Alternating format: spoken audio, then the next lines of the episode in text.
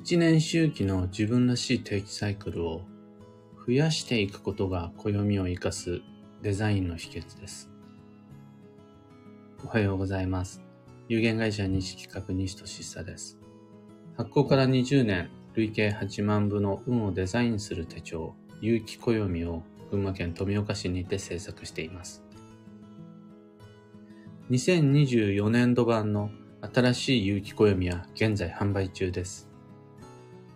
購入方法を詳しく説明したブログのリンクをこの放送内容欄に貼り付けておきます。それさえ見ていただければ、有機暦どこで買えるとか、どうやって買えるまだ買えるなどのご質問全部解決します。で、このラジオ、聞く暦では毎朝10分の暦レッスンをお届けしています。今朝は、一定のサイクルが持つ5つの効能というテーマでお話を。有機暦の制作は毎年同じスケジュールで始まります。みんなに知ってもらっている、もしくは知ってもらえるように頑張っている最も最初の始まりのタイミングは3月3日です。これが表紙のデザインを決める表紙総選挙というのを毎年、去年も一昨年も来年も3月3日に行っています。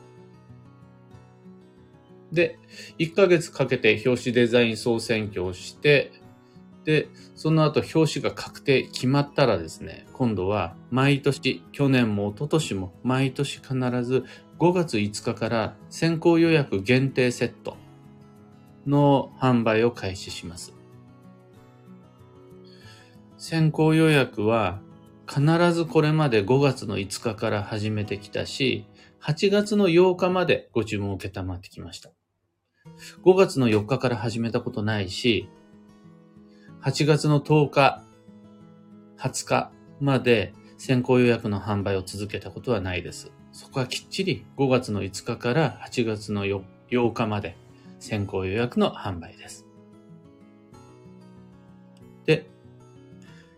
有機暦の発売日、初日は毎年9月9日です。去年も一昨年もその前も9月9日になったら、有機暦発売ですってみんなにお知らせしています。なんなら、有機暦が完成するずっと前から9月9日に発売しますってお知らせしています。SNS でも、このラジオでも、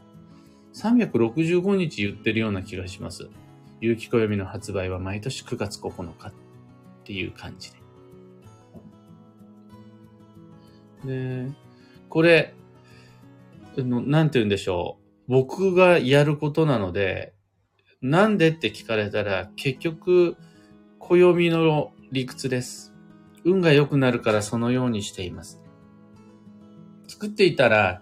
20年かけていつの間にかそういう感じになっちゃったではなくって、運を良くするためにそのようにスケジューリングしているというのが実際のところです。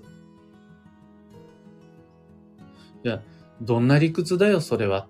っていうと、そんな風に、こんな風に。1年12ヶ月365日の中に、年に一度の定番のサイクルを持っていると、これは自分と自然の流れがリンクして、運が良くなるというメカニズムです。方法論です。これ、週に一度とか月に一度とか一日に一度みたいな感じで短期中期の習慣的サイクルはみんな当たり前に持っていると思うんです。それはそれで運は良くなります。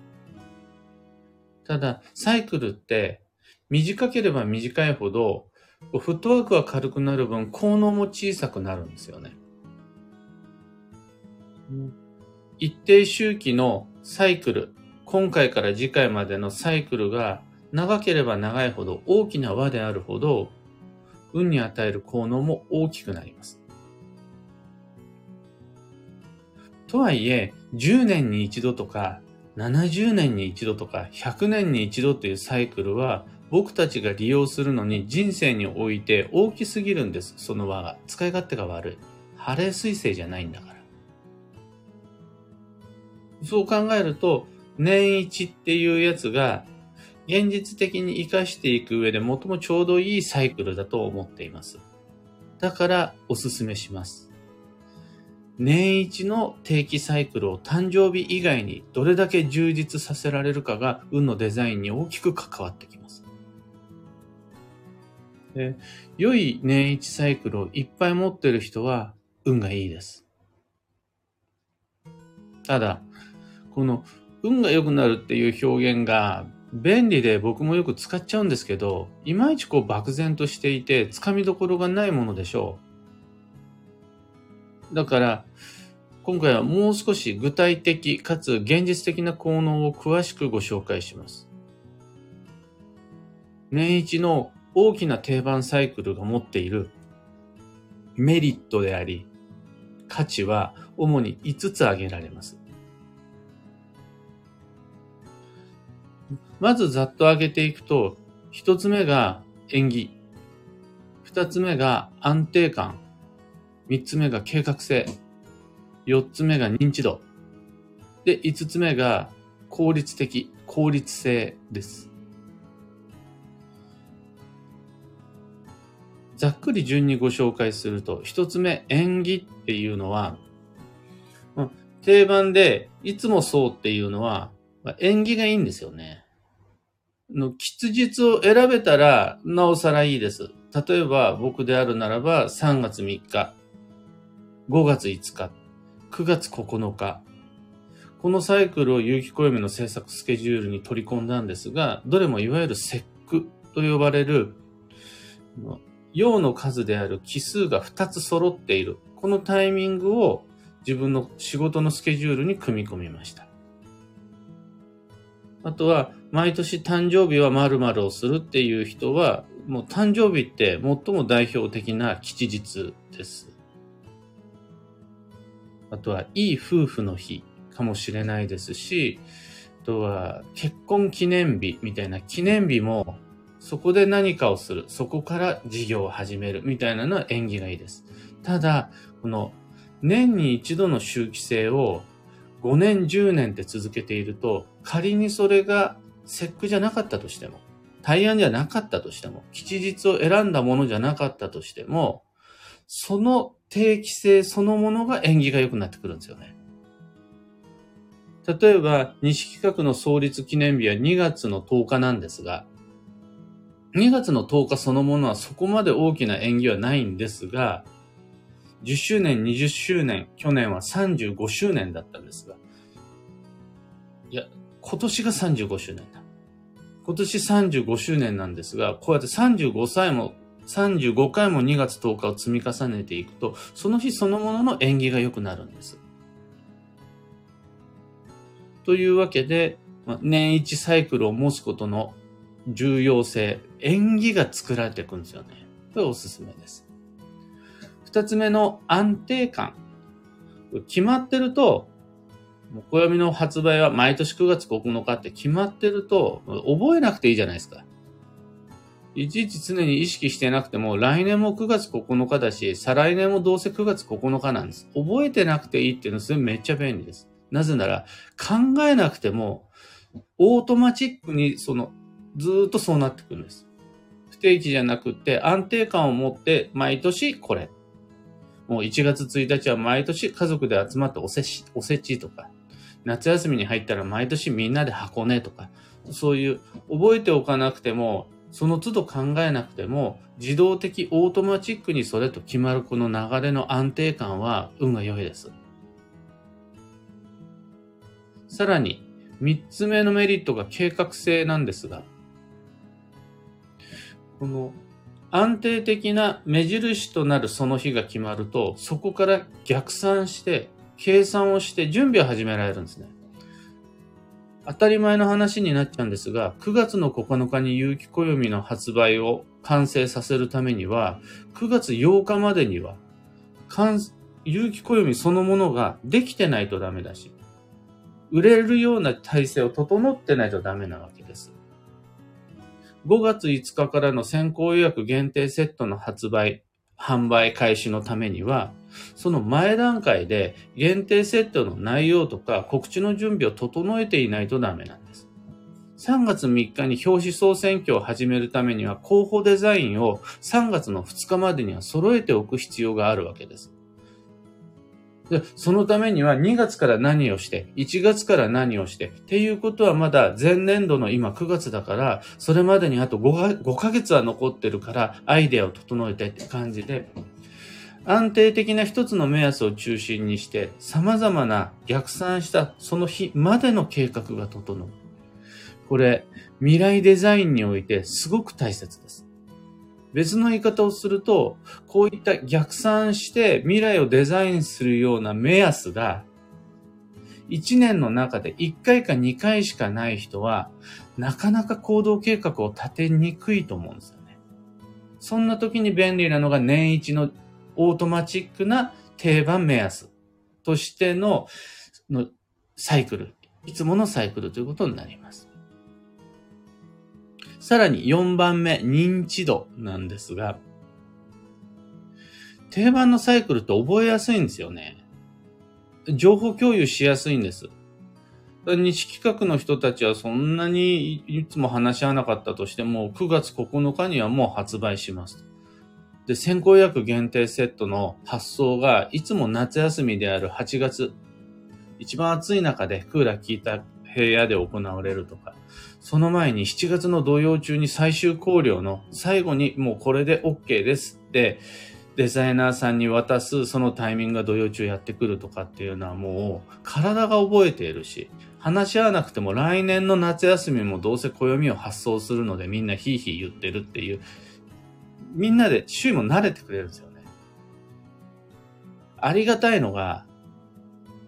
9月9日の発売を待ってくださっている有機暦のユーザーの方もいらっしゃる。5月5日の先行予約限定セットの販売を待ってくれているお客さんもいる。覚えやすいから情報共有しやすい。みんなもその流れに合わせてくれるようになる。これが不定期な毎年違ういつになるかわからないものって覚えにくいし、情報共有しにくいし、周囲も慣れてくれないから、その都度その都度考えていかなくちゃなんないんですよね。当然認知度も下がっていきます。だから夏フェスであるとか、あとはお店の定休日であるとか、自分たちだけが知ってればいいじゃなくって、みんなでなるべく共有したいものに関しては、この年一の定期性を持つことのメリットは大いにあります。これ、人、ビジネスであるとか家族が多いよなんていう人にとってみれば演技よりもこの認知度の方がよっぽど重要だったりします。で、最後が効率性、効率的であることなんですが、この年一サイクルって一回決まっちゃうと、一回動き始めるといろいろ楽なんです。経費の削減に役立ちます。で、どうせやることだったら、やったりやらなかったりするようなランダムなことで、無理に定期的な年一の予定決めちゃうのは逆に大変になっちゃうと思うんですが、例えば有機暦って毎年必ず出すんですよ。毎年必ず出すものだったら、その都度今年はいつ出しますかって会議かけるんじゃなくって、もう9月9日のに出しますって。自分も印刷所もデザイナーさんもユーザーもみんなで共有しちゃう方が、経費が安いんですよね。また、決めちゃえばそこから先の費用対効果が高いので、非常に効率的です。などなど、すごくざっくりと乱暴に説明してしまいましたが、縁起がいいし、安定感増すし、計画性も出てくるし、認知度が高まり効率的である。というのが年一サイクルのおすすめです。とはいえ、完璧じゃないから調整は必要です。縁起だけで全部が解決するわけじゃないじゃないですか。縁起がいい9月の9日に発売すれば初日で全部有機暦売り切れるなんてことはまあないわけですよ。また、安定感が増すとはいえ、9月9日の有機暦の発売を毎年守れるわけ、守れる保証がない。頑張るんです。頑張って過去、これまで必ず9月9日に出せるようにしてきたんですが、保証はないですよね。あと、そうやって日付は決めてきたものの計画を立てにくい部分もあるんです。例えば3月3日から、もう表紙総選挙を始めるってなったとしても、そのじゃあ表紙のデザイン、候補デザインがサクッと毎年同じ日に上がるかっていうとそうでもないし、先方の都合があったりするので、もう暦のキックオフミーティング、それをゼロから作り始めるタイミングに関しては毎年まちまちだったりする。で、あの、デザイナーチームとのそのタイミングで、こう、まちまちだったりするんですよね。だいたいまあ、1月ぐらいから、そういうキックオフミーティングが始まるんですけど、立てにくい部分もあるっていうのはありますね。あと、認知度は上がる。また認知しやすくなるけど、そもそも認知する気のない人にはこの情報届かないんですよ。だから、毎年必ず一定数の方は、もう先行予約限定セットの発販売が終わってから、8月の9日、8月の10日以降になってから見逃しました。まだ売ってますか？もう買えないんですか？っていう問い合わせはもう一定数、毎年来るんです。1年365日、毎日、暦の、有機暦の発売は9月9日って言っても、いつ発売ですか？っていうお問い合わせはやっぱ止まらないんですよね。多分、テレビで宣伝したとしても、あの、全国民に何億円もかけてチラシを撒いたとしても、する気のない人にはこの情報は届かない。この限界はあると思います。まあ、それでも諦めないでコツコツと9月の9日の発売、5月の5日の先行予約っていうのは続けるんですあと、効率はすごい高くなります。便利です。一回決めちゃうと。ただ、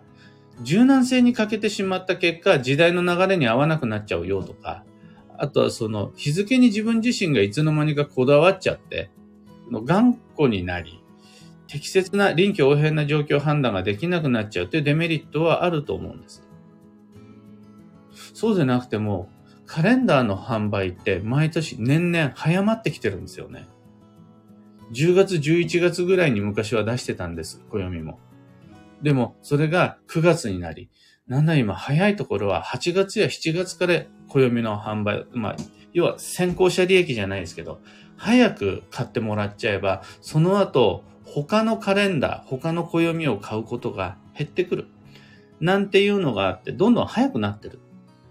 ですが、有機暦は毎年9月9日ですっていうこだわりがある。これが柔軟性を変えてしまう場合もあるので、そういったデメリットには注意をしましょうと。で、上手に自分らしくアレンジしていきながら、その年々そのサイクルを育てて調整していく方向で考えられればこんな便利なものはないので、ぜひとも、その1年に一度の自分らしい定番サイクル、1年周期の自分のこの日っていうのは増やしていけるととっても素敵です。今朝のお話はそんなところです。二つ告知にお付き合いください。まず、開運ドリルワークショップ2024に関して。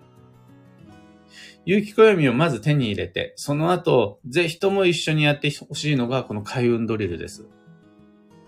真っ先に皆さんにご提案するのは、日付や時間にまでこだわった理想の基地保医旅行計画の立案です。何年何月何日何時に自宅を中心に見て、どの場所に滞在しておくかっていうこの計画を立てるのが、暦を用いた運のデザインの一番目になります。ね、なんてことを他にもいろいろやるのが開運ドリルなんですが、もう今はご参加前に、その運をデザインする前に、こういった運をデザインする元の下書き、デッサンをしておいてくださいという課題をすでに皆さんに出してます。開運ドリル自体まだ始まっていないです。というか、そのコンテンツがしっかりと充実するのは10月に入ってからなので、今はまだ告知段階なんです。ただ、まだ始まってないのにもう課題は出しているので、実際のワーク始まる前のそちらの課題の確認をぜひとも今から一緒にやっていきましょう。次に、いろんな街での暦のお話し会に関して、現在は11月の2日木曜日21時夜のズームお話し会、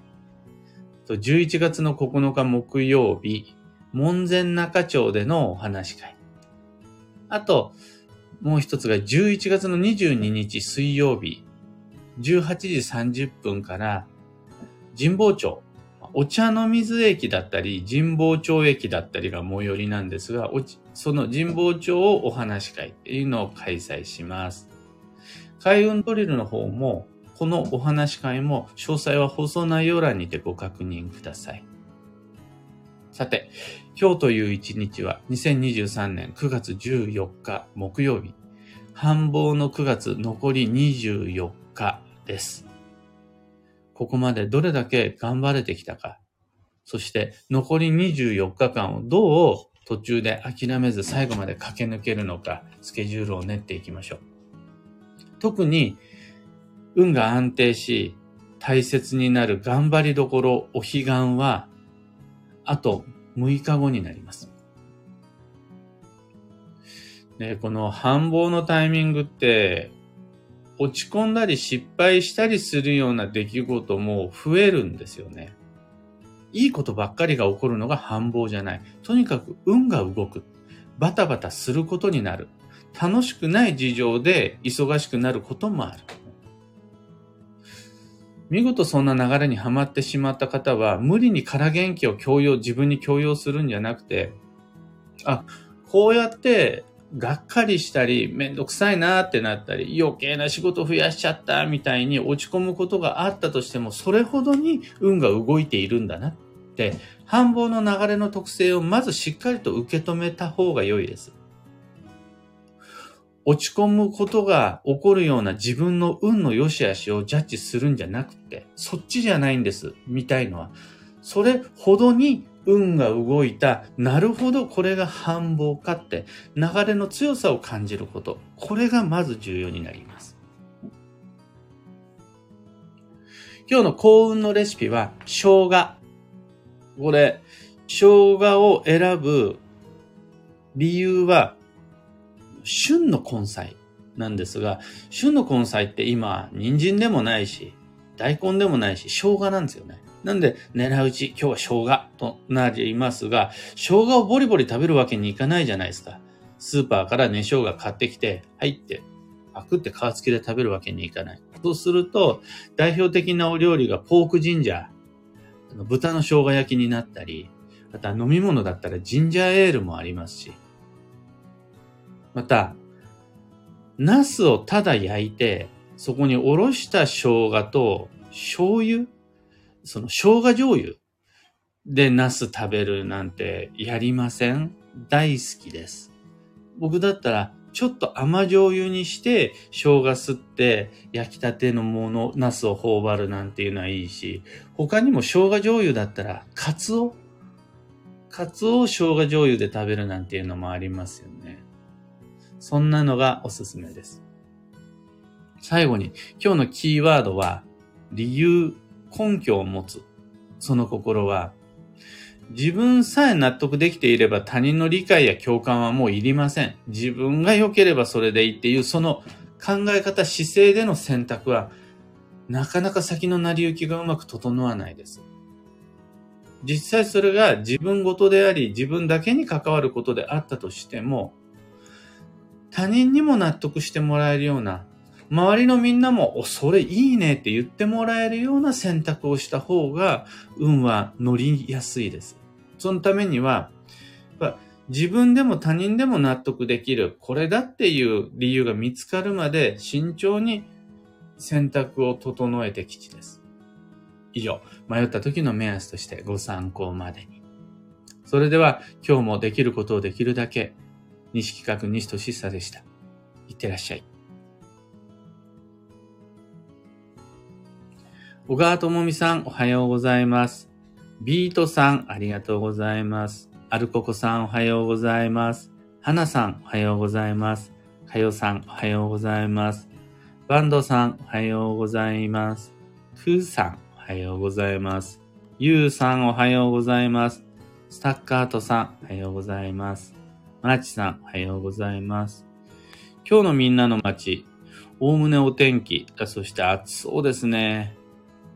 曇りのところも、ぼちぼちと。もうでも、だいぶ暑さ、あの、暑いも暑いです。ですが、だいぶ落ち着いてきた感じがありますよね。お彼岸に近づくほどに、台風を乗りこなしていくほどに、秋が深まっていくんでしょう。N シャンティさん、おはようございます。漢方花子さん、ヨミさん、タカさん、ヒデミンさん、石川さゆりさん、ミカさん、おはようございます。今日は10分の暦レッスンで収まらずに、だいぶいっぱい喋りすぎてしまいましたが、の自分でも話してて思うのが、週1や月1のサイクルって比較的簡単に作れるものの、年1の定番って管理が難しいんですよね。一回決まっちゃえば、スルスルとオートマチックに人生がデザインされていくんですが、作るまではなかなか難しい。というわけで、まずは皆々様、自分固有の定番の大吉日、お誕生日から大切にできると良いと思います。で、そのメリットは今お話ししたような長く時間かかっちゃったんですが、5つのメリットありますので、うん、絶対損させない。